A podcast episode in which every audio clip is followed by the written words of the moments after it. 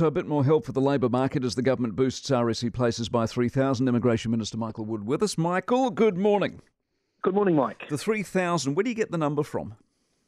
The total figure of 19,000 is the request that the sector has put forward to the government, and that's based on their projections of the level of growth within the sector in the coming season. So, in that sense, you say you've solved their problem?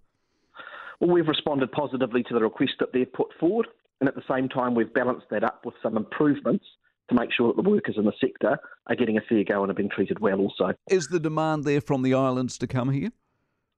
Uh, yes, there does appear to be uh, that. There is always strong interest in the scheme. We need to balance that up a little bit, with, given that the Pacific Island states obviously have their own labour needs.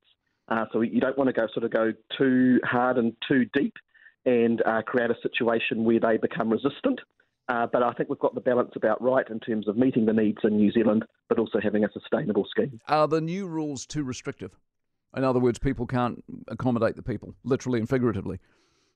No, I wouldn't say that at all. Um, what we said at this stage is firstly, we want to put in place a basic sick leave requirement, which of course we have for most people who work in New Zealand, but this group doesn't have access to.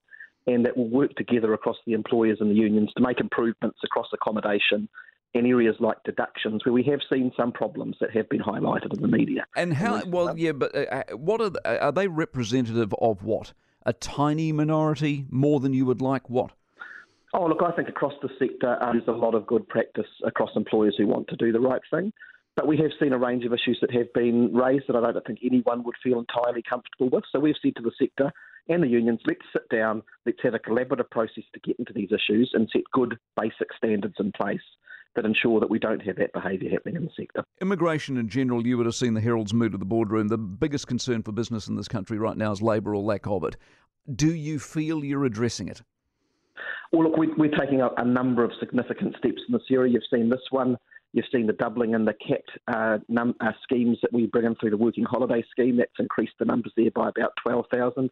We've now given 55,000 um, uh, job checks, which is the permission that we give to employers to be able to recruit migrant labour through the Accredited Employer Work Scheme. So we have been working hard in this area. We know it's pressured.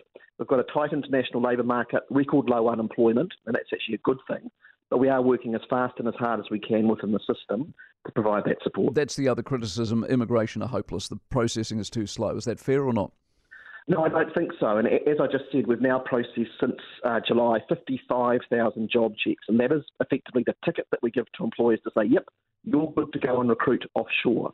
So that's providing significant capacity for employers to be looking at filling skills gaps. We continue to work on the processing to get it going as quickly as we reasonably can, but I think we're making good progress now. Appreciate it as always, Michael Wood, the Immigration Minister.